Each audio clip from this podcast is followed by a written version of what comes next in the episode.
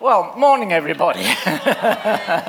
morning. And um, as I was talking uh, to you, as I was thinking about talking to you this morning, um, I was wondering whether to start with uh, a track from uh, the Beach Boys, Surfing USA.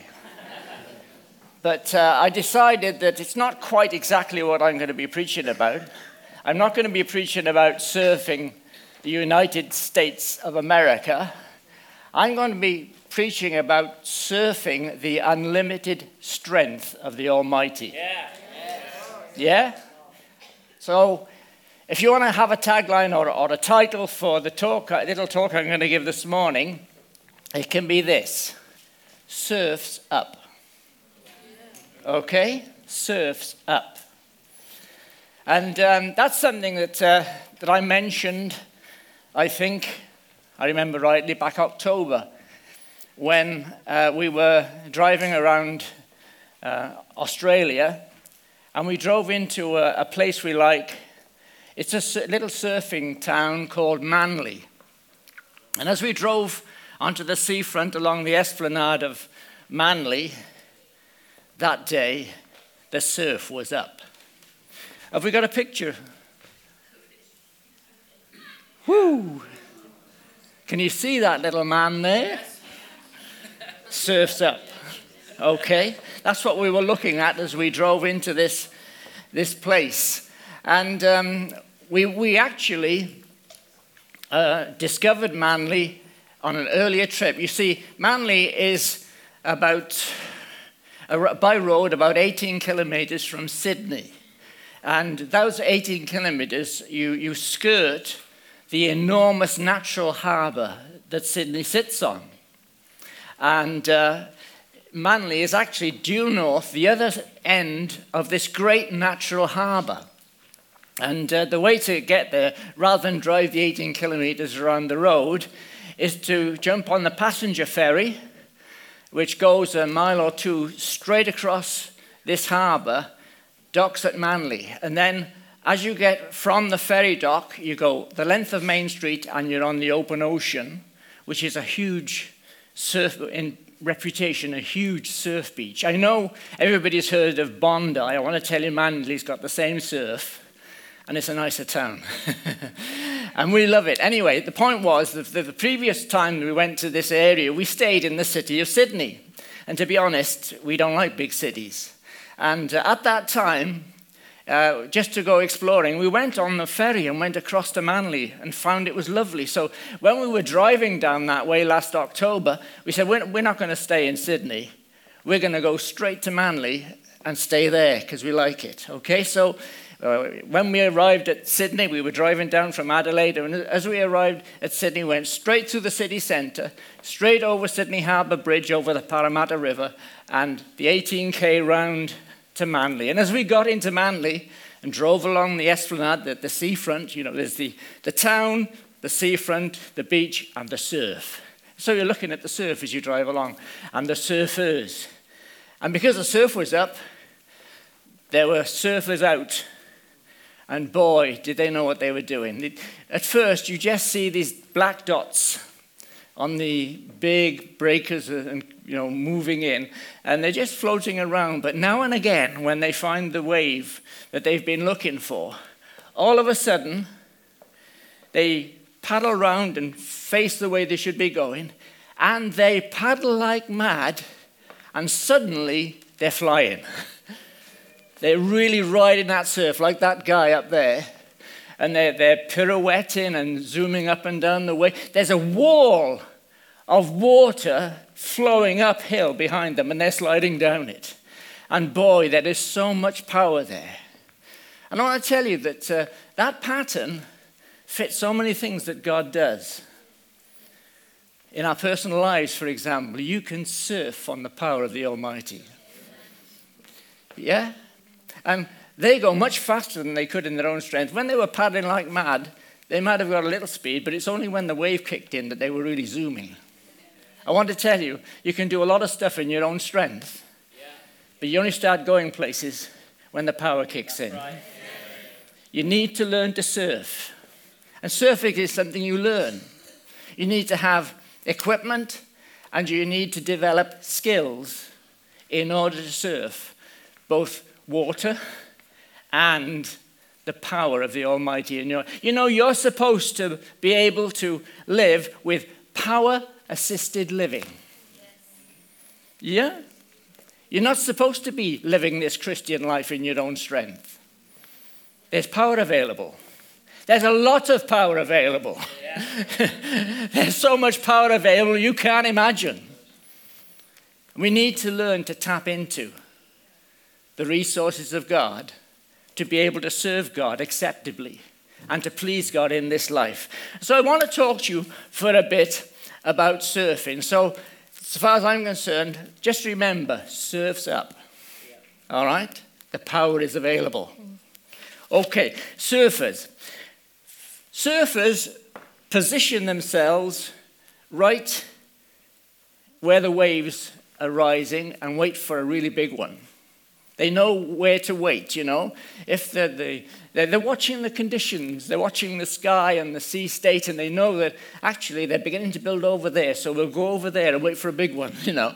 So they are looking for the power, they are looking for the wave, they are searching for the right place to get a good ride, to be carried along, to be excited, to be adventurous. They are looking for the place to be. Secondly, surfers equip themselves to ride the wave. They have surfboards, which are designed, they, they're designed beautifully, like, like a, a fish or a dolphin, beautiful shape, you know, because they are designed to interact with the water, with the element on which they're supposed to be surfing, yeah? And so they're equipped with a surfboard and they're equipped with the skills they learn to be able to position themselves and take advantage of the power that's available. And thirdly, surfers put effort into catching a wave. They don't just sit there and wait for a wave to take them. They watch for a wave. Then, when they think this is the one and they feel the power of the wave rising under them, they turn their board round to face in the right direction, and start paddling like mad. They put effort into it. Yeah? yeah? I want to tell you if you want to surf the, surf the power of God in your life, you've got to be equipped.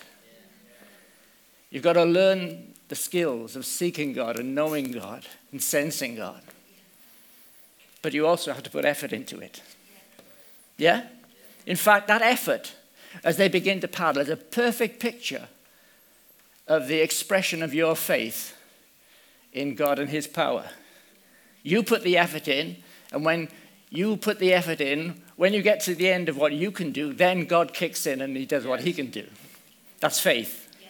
And so I'm talking to you about surfing. Let, let me sort of break it down um, spiritually now, right? Equipping ourselves to serve. The shaped bit the board is your spirit.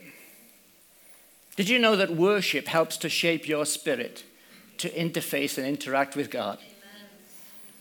When you worship God, it's like creating that beautiful, sleek, slim surfboard that knows how to ride the power of God. That's your spirit. See, your spirit is the bit of you that can interact with God because God is a spirit. You, your maker is a spirit. And so your spirit is the best bit of you to interact with Him. Yeah? To be in touch with Him, to receive stuff from Him, to, to appreciate Him and know what He's like. You sense most of this through your spirit. And so your surfboard basically is your spirit. And we're all born with a spirit. It might be dysfunctional because we're born under sin and shaped in iniquity, so it's not working very well, but your spirit is supposed to be your contact with God. Yeah? And when you get saved, it's your spirit that's born again, that's new, that begins to work like it used, uh, used to work back in Adam and Eve before they sinned, you know, contact with God. So the shape of your spirit helps you, I say shape in inverted commas, helps you to interface with God. That's your surfboard. That's where you are riding on the power of God. It's to contact through your spirit. Secondly, your soul. It's actually spirit, soul, and body. I'm not being very complex here. It's your soul. That's your mind, your emotions, and your will, the real you, okay? And so the skill of your soul in seeking God, knowing God, getting a grasp of God and the things of God, and reading His Word, that part of you is the skill of your soul. So you've got the shape of your spirit, the skill of your soul. Because, of course, when you look at it, worship shapes your spirit, the word shapes your mind. And so you learn things up here as well.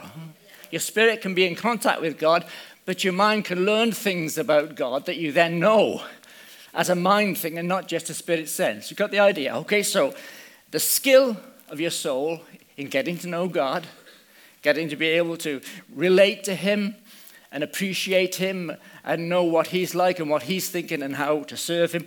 That skill is the skill to serve God. You've got to know Him before you can ride Him. got the idea? Thirdly, the activity of your body. Yeah? The activity of your body. Because your body has to be the thing through which you express your faith. Faith without works is dead. Works are conducted through you doing them. So it's what you say and what you do that also contributes to having a good session of surfing. Okay? And so there's the shape of your spirit, there's the understanding or skill of your mind, and there's the activity of your body. And when these coincide, then the wave can kick in and you're going somewhere. You're going somewhere. Yeah? Body, soul, and spirit. And so, you see, you are built to serve, it's your heritage.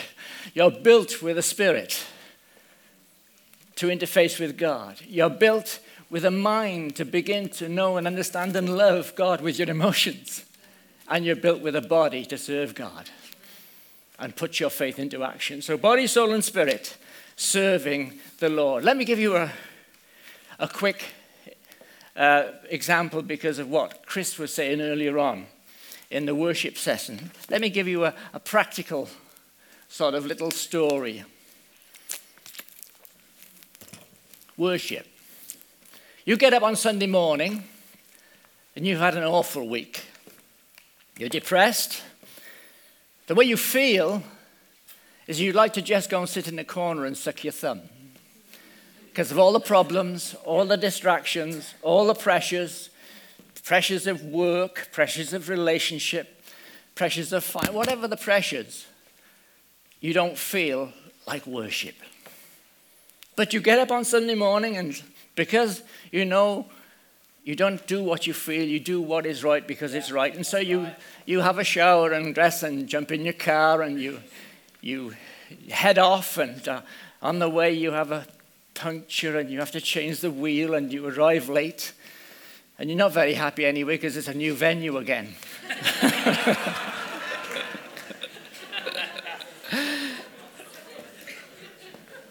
but you go in because you do what is right because it's right. And they're already worshiping, and you go in and you, you stand in your place and you raise your hands and you begin to sing and you begin to praise the Lord and you begin to lift up the name of Jesus and thank Him for who He is and what He's doing for you. You begin to sing in tongues. Do you know what? It's not long before the wave has kicked in. Yeah. And you're worshiping in spirit and in truth. It's not how you got up in the morning, it's not what you felt like doing. Yeah. But when you, by faith, put into action yes. doing what is right because it's right, the wave kicks in and you have a glorious time of worship. Yeah? That's the sort of thing I'm talking about. Not just in worship, it can happen in witness. You know, you start off stumbling and thinking, oh, I ought to say something here. You know, and then as you go along, the wave kicks in. And all of a sudden, something significant is being passed on to somebody else about Jesus. Yeah? So it's, it's, it's in the life of faith. The life of the Spirit and the life of faith, there's this surfing principle, which is you get yourself positioned right, face the right way, put in the effort, and then the wave kicks in. Yeah? We are supposed to be carried along by a power greater than ourselves. Do you want me to give you some scripture for that? Because I've just been waffling, haven't I? Okay, here's some scripture. Okay, this is the Apostle Paul in the first chapter to the Ephesians, the second half of the chapter. Start at verse 18. I don't know which version this is. Sorry, Chris, but this. He's praying in Ephesians 1. I pray, he says. Then in verse 18, that the eyes of your understanding be enlightened, that you may know. This is, this is know as well, the mind's involved here. That you may know what is the hope of his calling and what are the riches of the glory of his inheritance in the saint, and what is the exceeding greatness of his power. Say power. power. He's talking about power. Yeah? This is immense power. He's going on for the rest of the chapter to describe how immense this power is. Immense power, mighty power, according to the working of his mighty power, which he exerted in Christ when he raised him from the dead. That's power. He raised him from the dead and set him at his own right hand in the heavenly places power that set him far above all principality and power and might and dominion, and every name that is named, not only in this world, but also in that which is to come. And he has put all things under his feet. Wow, that's a tall wave. Power. Yeah. Yeah, surfs up. Power. Yeah. This is what he did in Christ all things under his feet, given him to be the head over all things to the church. Here, the church is in line for power. To the church, which is his body, the fullness of him that fills all in all. You've got to the end of chapter one, but don't forget when Paul was dictating this, there weren't any chapter divisions. It just, it's the same letter goes on. So he's talked about this immense, this unlimited power. And what does he say? And you has he quickened. Oh, that's a lovely old fashioned Bible word for surfing. Quickened. Quickened. Yeah? Yeah. When you're facing something that's bigger than you are, you need to be quickened. Yeah. You need to be carried along in the power of the Spirit. You need God to help you do what you can't do. Yeah? You need to surf. Got the idea? Yeah, you need to know how to release the power of God into your situation at that time for that problem. Yeah, so we're talking about surfing this morning. And you, he has quickened who were dead in trespasses and in sins. That power is up. Yes. Surfs up. Surfs up. Yeah. yeah? That surf power that raised Jesus unbelievably high is here this morning. And in fact, it's there when you got up this morning, even though you didn't feel like coming to church. Same power, that power, that power is available all the time. Yeah? And how, how, how do you get this power, right? That can carry you through the challenges and, and, and circumstances of life like a surfer riding on a wave. How is that power communicated to us? Romans 8, verse 11. It's still Paul, different letter, but talking about the same thing. If the spirit of him that raised Jesus from the dead, that power, yes. if the spirit of him that raised Jesus from the dead dwells in you, he that raised up Jesus Christ from the dead shall quicken your mortal yes. bodies. You can serve. Yeah? That's what it's there for. you can serve, shall quicken your mortal bodies. How? Because of his spirit yes. that dwells in you. The Spirit of God interfacing with your spirit is the point at which surfing takes place. By his spirit that dwells in you. So your spirit, indwelt and quickened by the Spirit of God is the surfboard with which you can be carried along in the purposes of the kingdom in your life. We could talk about all sorts of things, but uh, if you want the presence of God in your life, you want the power of God in your life, you want the promises of God to work out for you in your life, if you want the purposes of God to be worked out in your life so that you're serving Him and pleasing Him, all the things you might want, you can surf into those things because He has provided the power to be carried along with a power greater than your own. Yeah? Do You know, there's been an advert on telly lately uh, where they've got these bikes and they've got a picture of this, this woman riding along gaily on a bike, and it's a bike that's got, um, it's a power assisted bike. you know, it's, it's just got a little, little, is that me? A power assisted bicycle. And so as you're uh, riding along, power kicks in, and, and, and you're carried along by the power of the bike. Now, that is far too sedate for the picture I'm trying to paint this morning. That's why I chose surfing. You're not just daintily uh, cycling through life. God wants you to be an adventurer. He wants you to adventure the waves of the Spirit. He wants you to be excited. He wants you to say, Wow, look what God is doing. We're, we're not just daintily tripping along on a bicycle through life. Now, we're soldiers of the King, doing exploits, having adventures, being excited. I want to tell you this morning, we're getting excited by surfing without even getting our feet wet. surfing the waves of the presence and power of God. And it's there for you. It's there for you.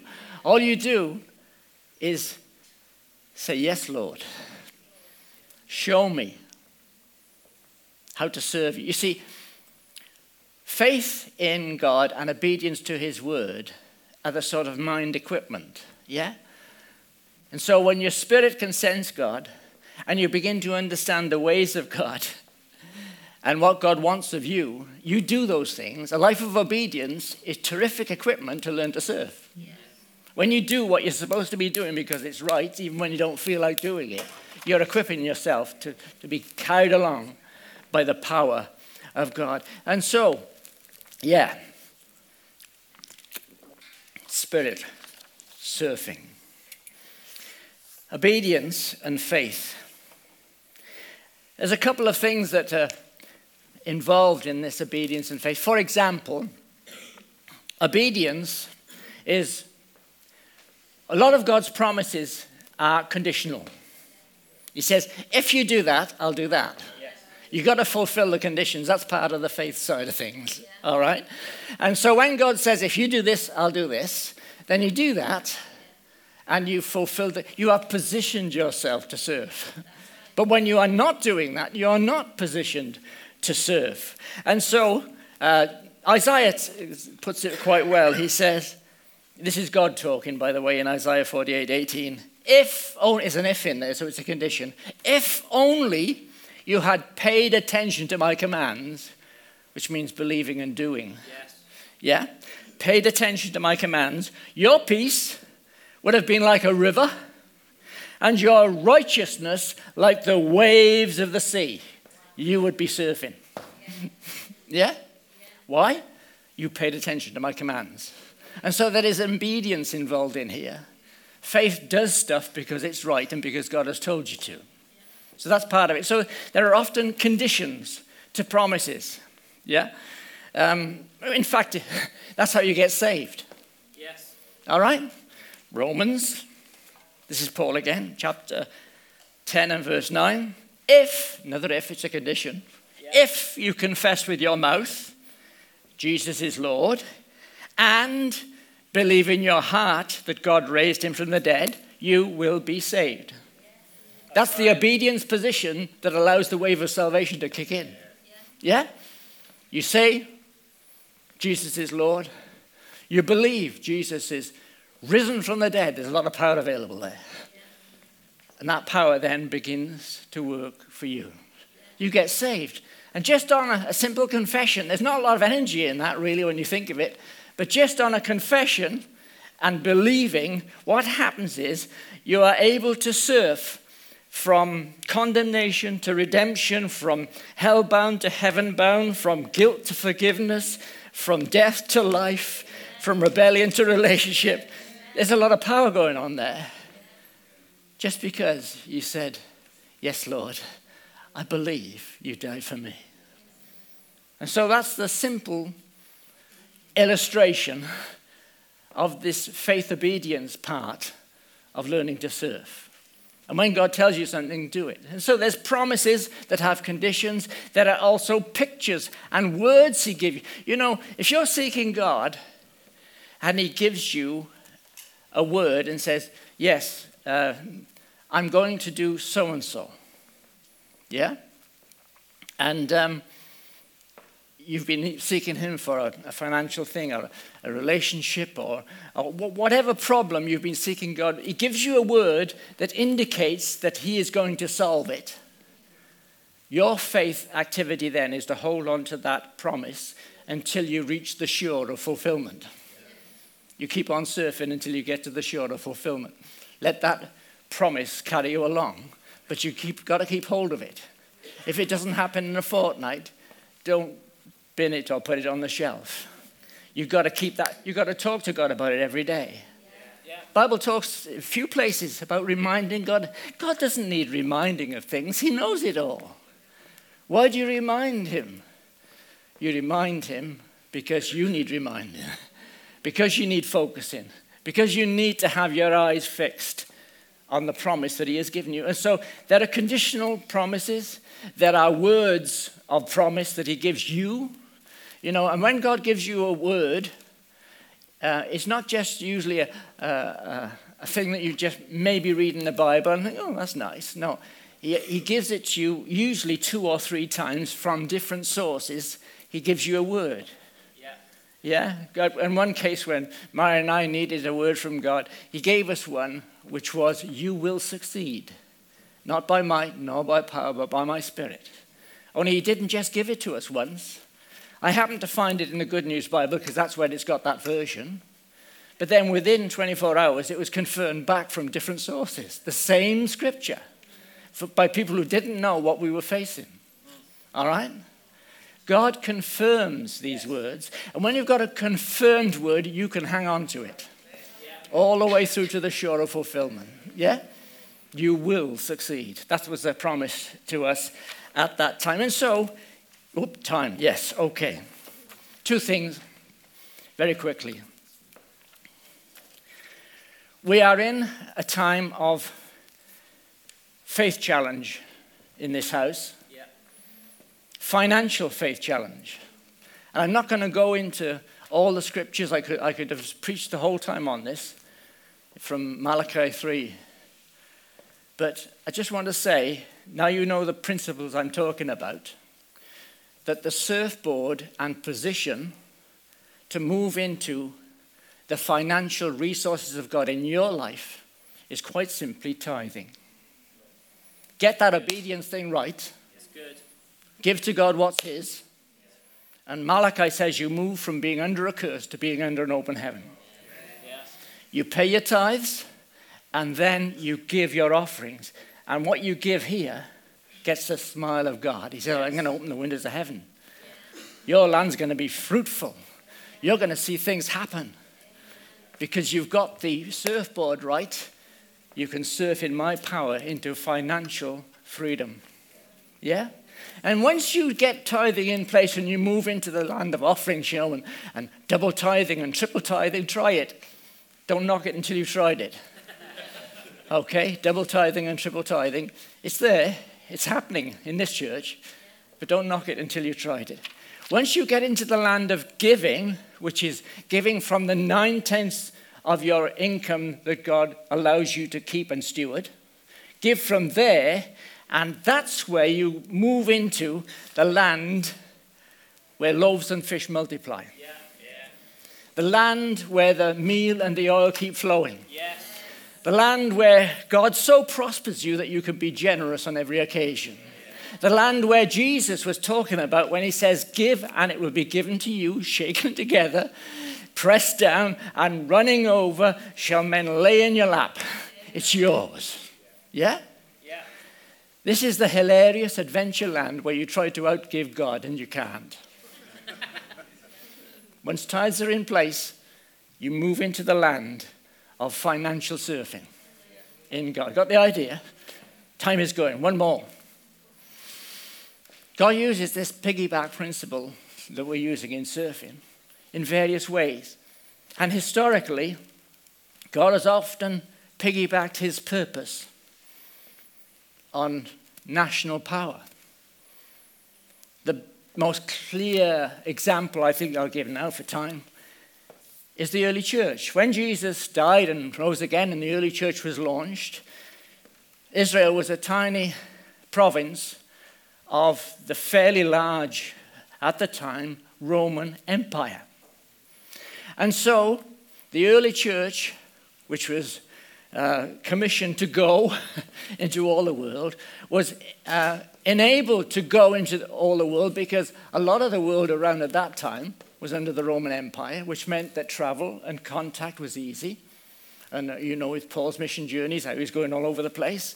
And the Roman Empire not only was just all around the shores of the Mediterranean, but it was up into Europe, across into the Middle East, and down into Africa. That's a big empire. And the mission people, not just the ones you read of in the Bible, but missions went out everywhere in the Roman Empire and beyond to the distant nations beyond the empire that Rome traded with. So in other words, the gospel sat on the coattails of the empire and was carried out, all right? And funnily enough, that happened again in the 18th century to our nation. By towards the end of the 18th century, about 1780, Britain was at the height of its empire, which happens to be the largest and most far flung empire the world has ever seen, with something like a third of the population of planet Earth ruled by or under the influence of this little old island, Britain. Yeah? But notice what was happening spiritually in the 18th century. Because at the beginning of the 18th century was the Methodist revival. Yeah. A spiritual awakening that was so widespread and so radical that it radically changed the home society of Britain.